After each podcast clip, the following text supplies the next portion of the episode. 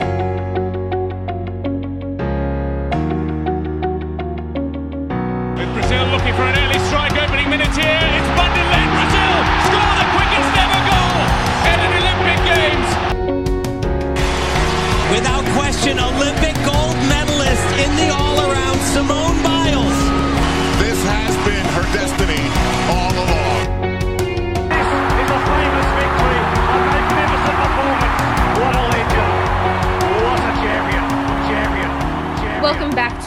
Ascending Olympus, the Inner Sanctums Olympics podcast. I'm your host, Jackie, and we've got Dan with us today, and we're joined by two guests this week.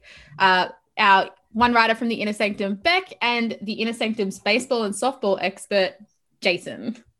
Hey, Jackie. I'm uh, very glad to be able to contribute to this podcast. I've been looking forward to it ever since I've been asked, really, you know, long time listener.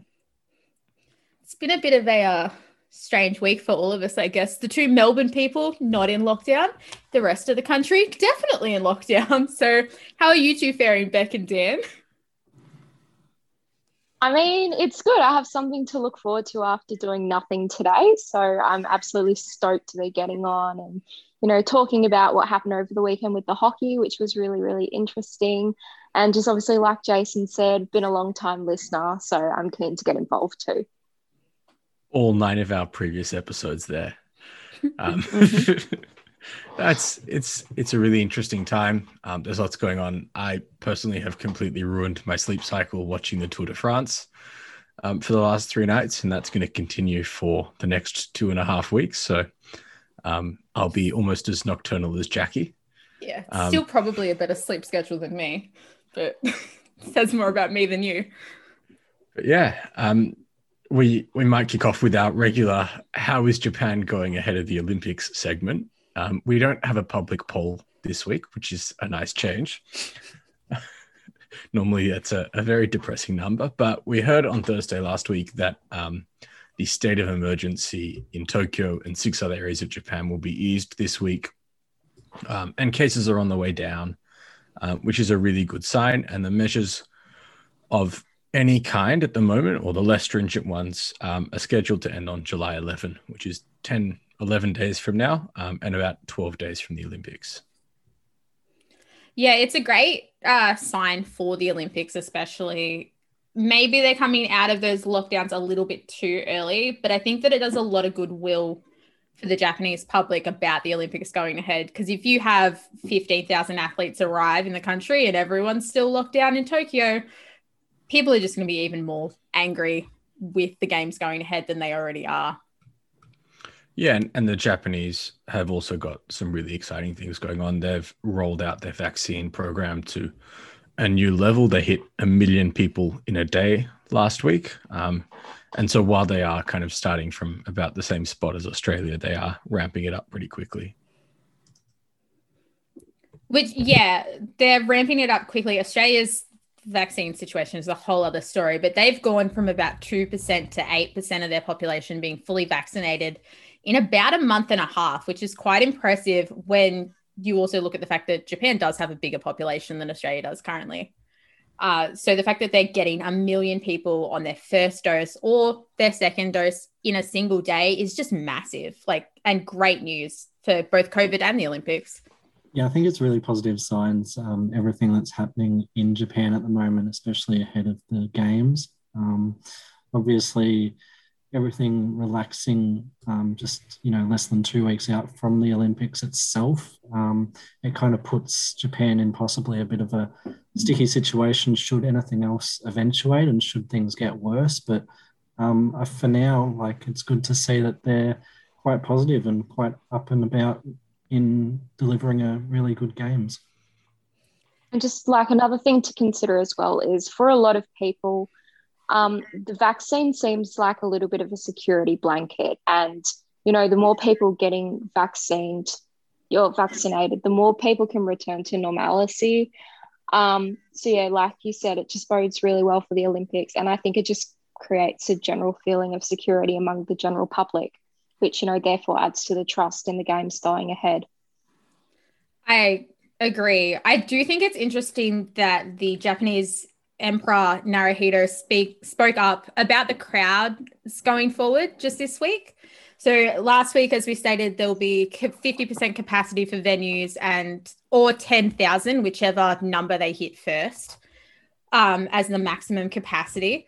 And he's said that he's worried about it because it will potentially cause a massive spread uh, in COVID cases in Japan. It's we do know that it'll only be national uh, Japanese national citizens that can go, and then obviously international media that is there. But I think it's a reasonable concern, even though we've been going to sport for months now, and there hasn't been huge case flare ups. But at the same time, there has been events where someone has contracted COVID, gone to a football match, and it's a massive scare. Like when a stadium of 60,000 people are now like, oh God, do I have to get tested too now? Yeah, and I think a concern coming from someone as influential as, you know, the Japanese emperor, like that it definitely does hold a little bit of weight.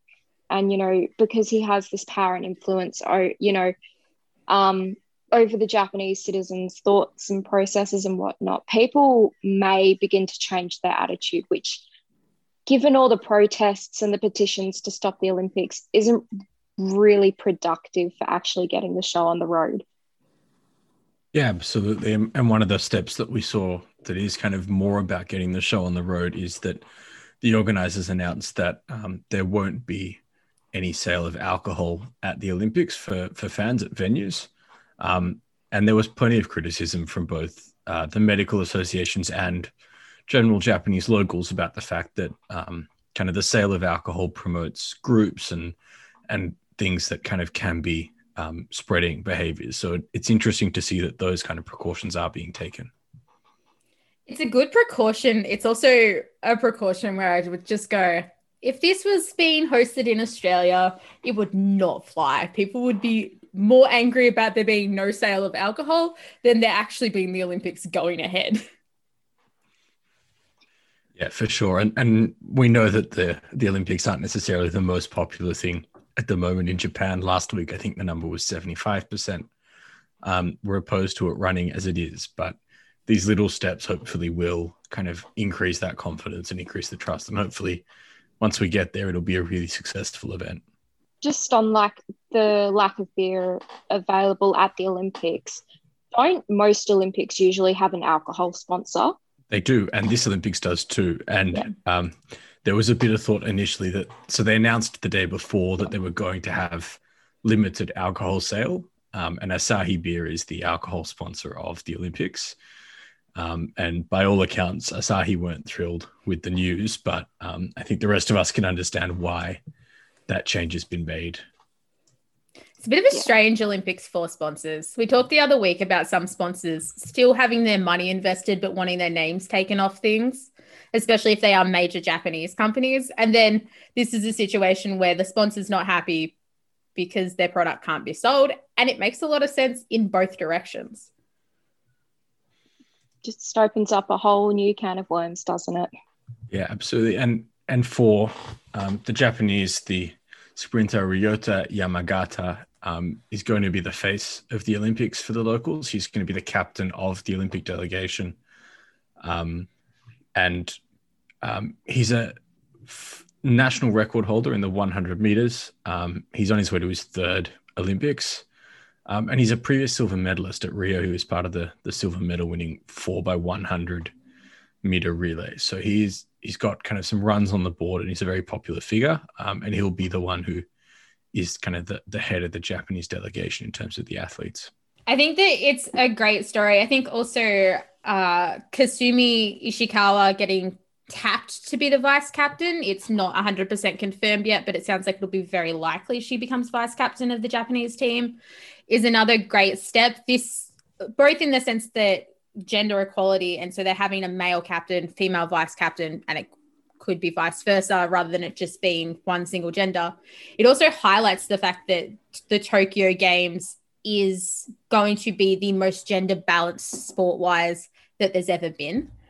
Um, so the fact that they're highlighting both a male and female athlete as their team's leaders, they'll be in the spotlight for the entire games, shows that they are really going for this gender equality focus. And basketball star Rui Hachimura has been tapped to be the flag bearer, I believe, Dan? Yeah, it, it sounds like he's going to be the flag bearer. He's a an NBA star, and and that looks almost like a nod to the fact that he's one of the most globally visible Japanese sports stars. I mean, playing on the NBA stage is a pretty major publicity thing, um, and he's pretty recognizable. So I think that having him as the flag bearer means that we'll have that iconic image of someone that we all recognize, or or a lot of people around the world recognize, carrying the flag into the opening ceremony.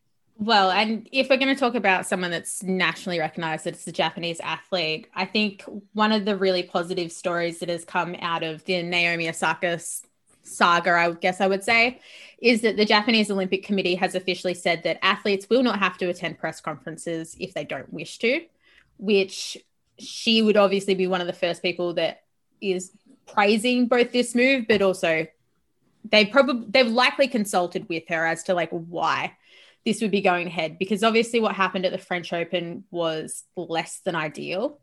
Um, and that was putting an athlete in a very uncomfortable situation. And so the fact that the Japanese Olympic Committee has gone ahead and just said, we're going to make it less strict. If the journalists get mad at it, journalists get mad at it. But this is what's best for every athlete that's attending. Yeah, I think it's quite a relief um, for a lot of athletes, and especially Naomi, who has voiced her opinions on the process of press conferences and interviews at major sporting events. And, um, you know, you've had the International Olympic Committee say that they're not permitting um, anyone to speak if they don't want to. And um, I think you'll find that a lot of athletes would welcome that as well and possibly just haven't voiced that opinion like Naomi has. But um, no doubt Naomi was sort of this beacon of, um, you know, speaking up for herself and possibly others. And, um, you know, you might see a bit more of that at these games and in the future. But um, yeah, obviously, athletes' mental well being and health are more important than um, grabbing a few quotes. So, um, yeah, I mean, the media boycott of Naomi, well publicized, but in the IOC saying that it's not um, needed at the Olympics, I think is a good step. Yeah, and it, it's really interesting. I mean, Osaka's obviously been very vocal about the fact that she doesn't want to do those press conferences. And we saw at the Tour de France on the second night, Mathieu van der Poel, after he won the stage and, and took the yellow jersey, which was, you know, a massive emotional moment for him and his family. He he said to the first question, I have no words and then didn't have any words. There were no platitudes. There was no sort of sound bites. He, he was in tears afterwards um, and overcome with that emotion. You know, it was fantastic for cycling to see that. And there was a whole lot of plaudits for the person interviewing him who didn't press at him, who didn't prompt him, who kind of let him have the moment with his emotions. And he's going to be a really interesting one. He might be the only person who is riding the tour for fun. He is riding um, in part because his grandfather is from the area that um, the race started and where he wanted to win the yellow jersey to honor his grandfather. Um, he's going to roll off the tour or abandon the tour um, in the next week or so, we expect. And he's going to be racing the mountain bike at the Olympics rather than the road biking. Um, and he's expected to be the favorite for gold. He's a multi time world champion across both cyclocross and mountain biking. So he's pretty much a shoe in. Um, and it was amazing to see um, that kind of display of, of ability that he has at the Tour de France. And it was amazing to just see a very human moment from an athlete. Um, like as you said, it was just he said he had no words, and he had no words. And athletes are people. That's the short end of it. They're not marionettes, and we can't make them say things if they can't say things. And it's yeah, that is one of those moments where you just sit and watch an interview, and you're like, this is good journalism as well as a good human moment because they just didn't press on it. We'll touch back to tennis. Um, fabulous segue, I know. With Simona Halep has come out and said she will also not be making the journey to Tokyo uh, due to a calf injury that she's been battling for quite some time now. She missed the French Open. She's not got like she's not at Wimbledon currently, and it makes sense that she's also missing Tokyo. Stan Wawrinka has also effectively said that he's withdrawn uh, due to a foot injury that he's had to get surgery on twice in the past month, I believe it is. And that's just two of the big names. We spoke about Rafael Nadal withdrawing. Serena Williams has said her name's not on that list. And if it is, it shouldn't be for the United States team. And then we've still got people like Djokovic has said it's dependent on crowds. So now that there are crowds, he's probably going. But Federer has said it just depends on how he pulls up from Wimbledon. So we're missing some big names from tennis when whilst the Olympics isn't the biggest deal in for the tennis stars, it is still one that is star-studded a lot of years. Yeah, I think it'll um, be a bit different um, from the normal Grand Slam circuit of missing these big name, high profile players such as Simona Halep, such as Rafael Nadal.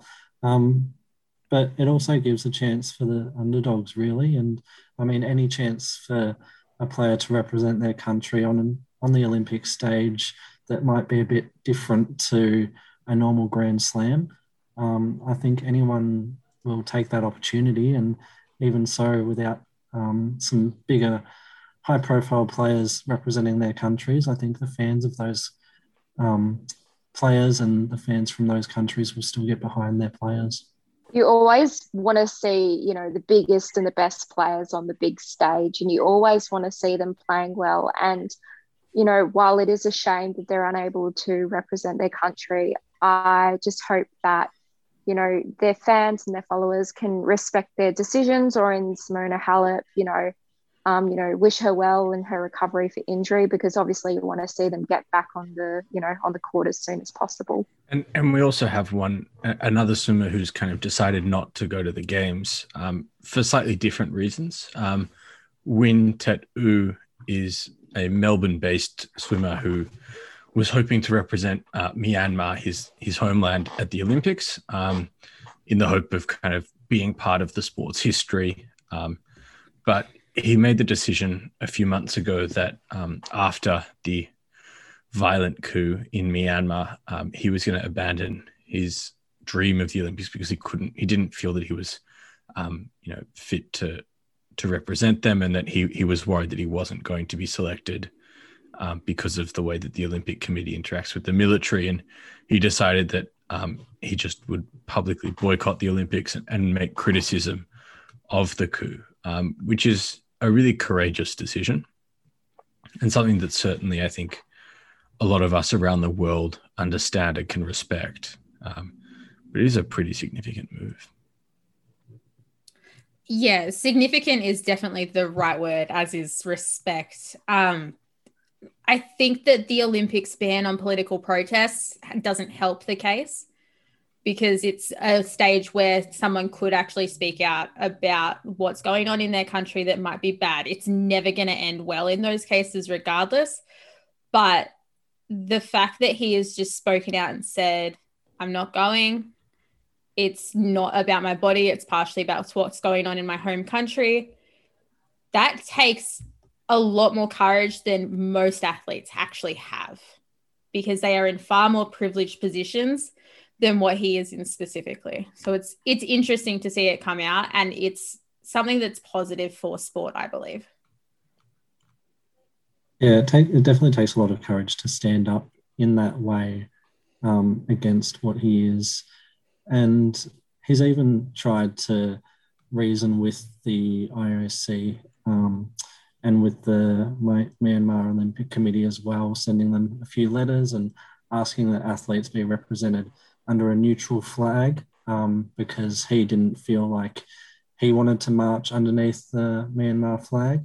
Um, but both of those were denied. So I guess he had to make that um, tough choice um, to not attend the Olympics um, for his own beliefs and values.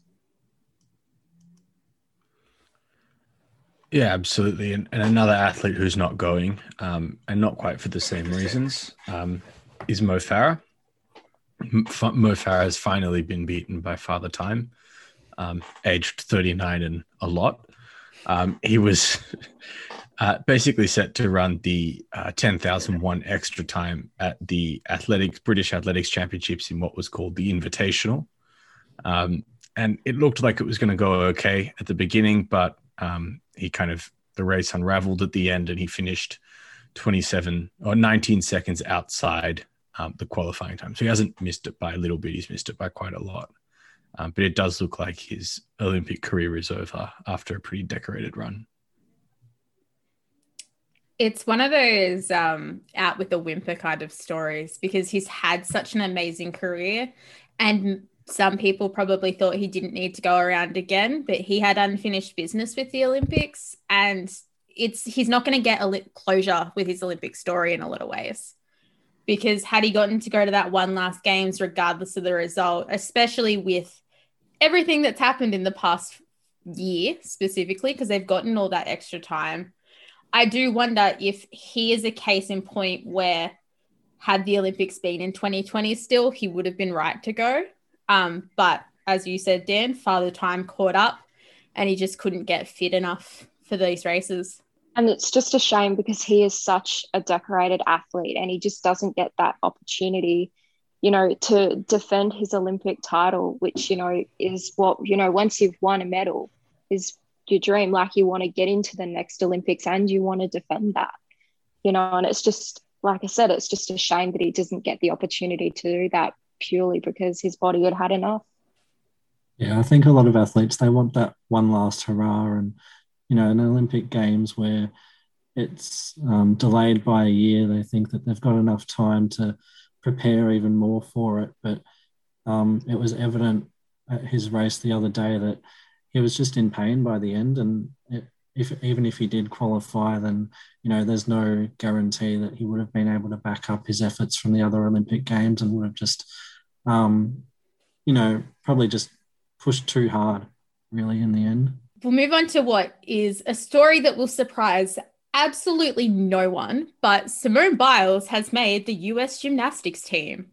Uh, so over the weekend, they had their Olympic trials where six athletes were selected to represent the United States. Only four will actually be competing in the team event, which is Simone Biles, Suni Lee, Jordan Chiles, and Grace Callum. And then MyKayla Skinner and Jade Carey will be able to represent themselves as event specialists uh, in quota positions that Jade Carey earned herself. So she was given a guarantee that she will have that position uh, by the US Gymnastics Committee a few months ago, I believe it was. And MyKayla Skinner earned that quota placement um, in a fight between herself and Grace McCallum at the trials. Everyone else seemed pretty locked in ahead of the games, but it's a fabulous story. MyKayla Skinner specifically, she only just missed out in 2016. So it's one of those opportunities there. She might have thought that her Olympic dream was over, but she's worked hard over the past five years and now is going to get to go. She doesn't get to compete in the team event, which means she won't get what is essentially an assumed gold medal for the US gymnastics team, but she does get to go and chase a medal and just get to compete on what is the biggest stage in gymnastics above and beyond. Yeah, absolutely. And they've all got great stories. Um, Skinner as well, um, kind of had had issues with um, Achilles and, and bone spurs. She had pneumonia. She's had COVID nineteen, so she's been through quite a bit, particularly over the last twelve months. And she's probably an athlete who's benefit an athlete who has benefited from that delay in the games and that her being ready will help. But I think that the US gymnastics team, at the end of the day, um, you know, starts and finishes with the same name, um, and it's Simone Biles. And I think that you know she's going to be pretty dominant at the Olympics again. Yeah, the weakest apparatus for Biles is the uneven bars. Her bars at trials were unreal, whereas her balance beam she had a full on at trials. She still won the entire event because her difficulty, uh, her D score is just ridiculous. But it will be interesting to see Biles go up against those Chinese gymnasts on the beam because that is where they're looking to really get one up on the United States and the Russians. And there is, um, you know, lots of, of other places where we're looking to see those those contenders come out. The US have had their track and field trials over the last week, and there's been some pretty interesting stories. And Jamaica has two.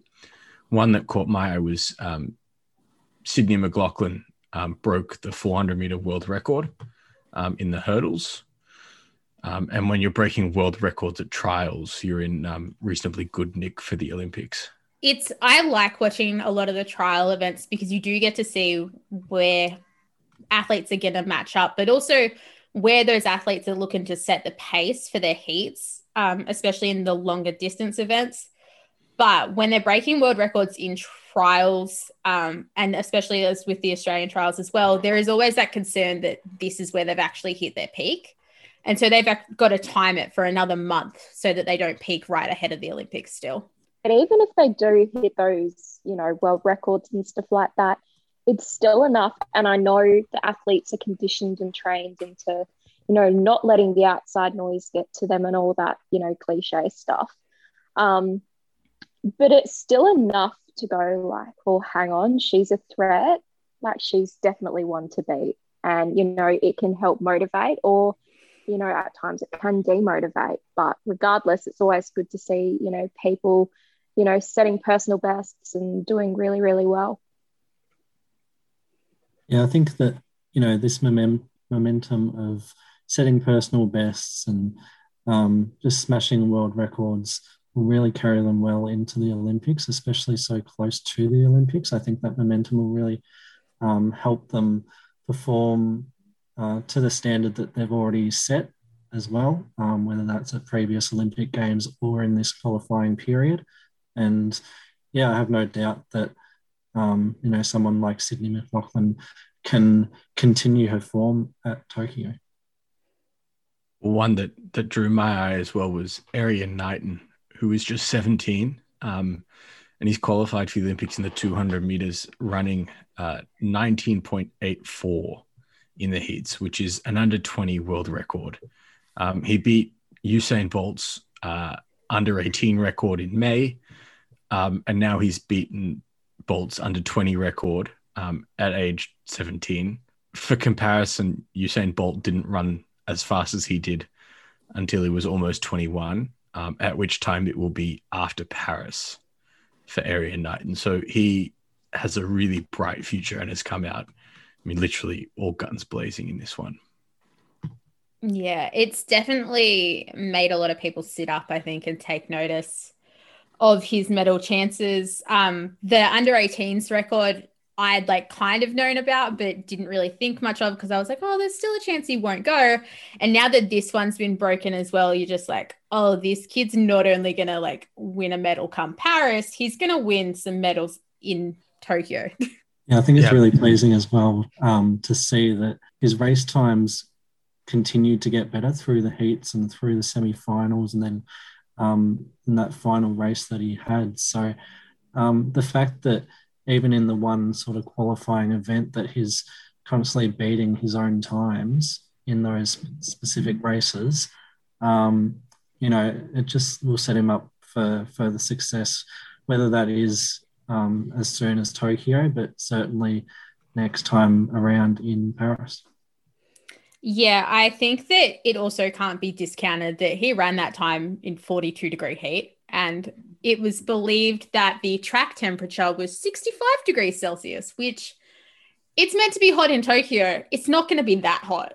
Um, so it's unbelievable to run any kind of time like that in normal conditions. The fact that it was that hot on that day, it shows that his body is in good nick at the moment. Another one who showed they're in good nick is Shelly-Ann Fraser-Pryce from Jamaica. Um, she swept the 100 and 200 meter sprints as she has for a little while now. Um, she was a 2008 and 2012 gold medalist in the 100 um, and took a bit of time off for childbirth um, and has since run the fastest time of the year. Um, she ran 10.63, um, and she's the second fastest in the world this year in the 200. Um, and if she wins, she'll be the oldest ever sprint champion at the Olympics. Um, but I wouldn't be counting her out just yet. No, I think the fact that she's currently running some of the best times in the world obviously Gabby Thomas uh, ran the faster time in the 200, but when it comes to that final race, it doesn't matter if you've got the first best time or the eighth best time in the world.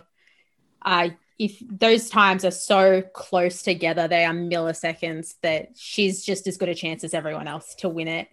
I thought it was interesting that uh, Omar McLeod at the Japanese, uh, Jamaican trials, I should say, uh, who was the gold medalist in the 110 meter hurdles, finished last in their race. And it's one of those things where, yes, gold medalists do miss out on the Olympics from time to time from their trials. Mack Horton is a example from Australia.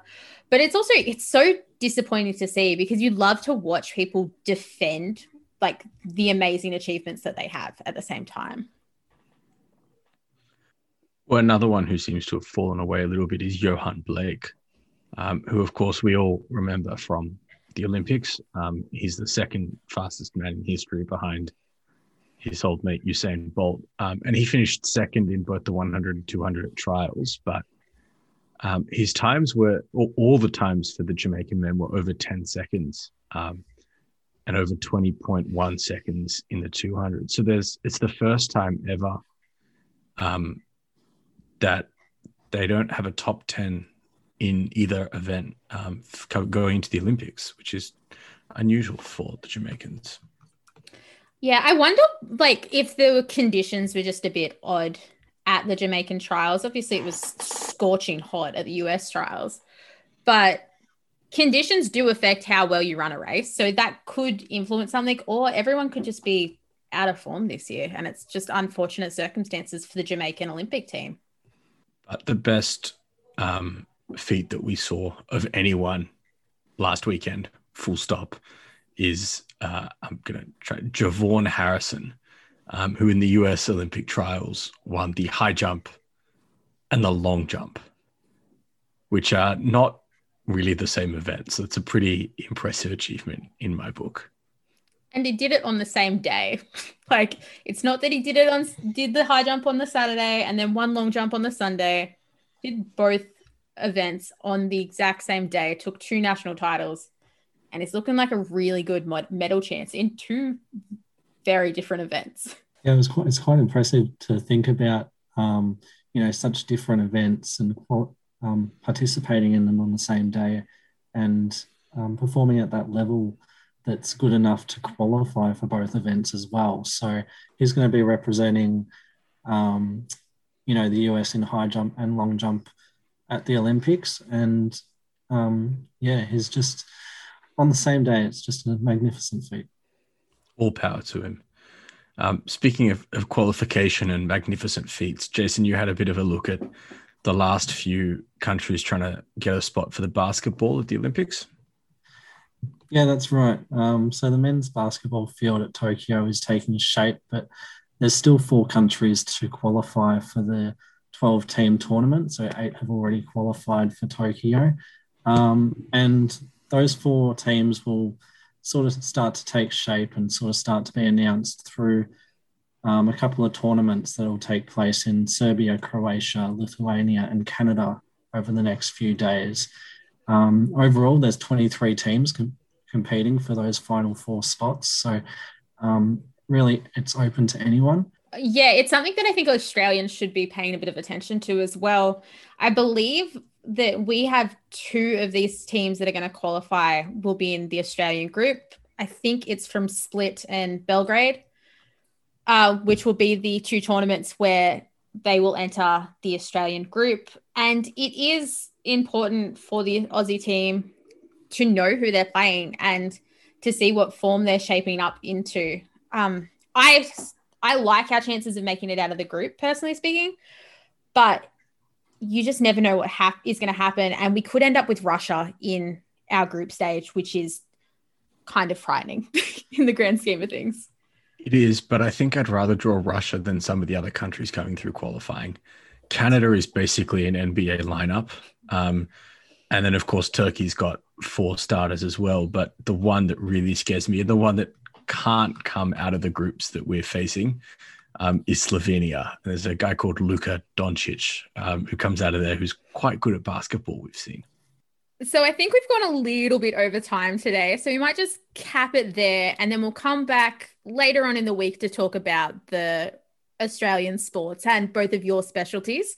So, both Beck and Jason, thank you for joining us. And I hope you are looking forward to coming back tomorrow or whenever it ends up being to talk about the hockey, baseball, and softball. But for now, this has been Ascending Olympus. You can find us on Twitter at Ascending Ollie Pod, and you can read any Olympic stories on theinnersanctum.com.au, uh, otherwise known as the Inner Sanctum. So thank you for joining us, and we'll see you very soon.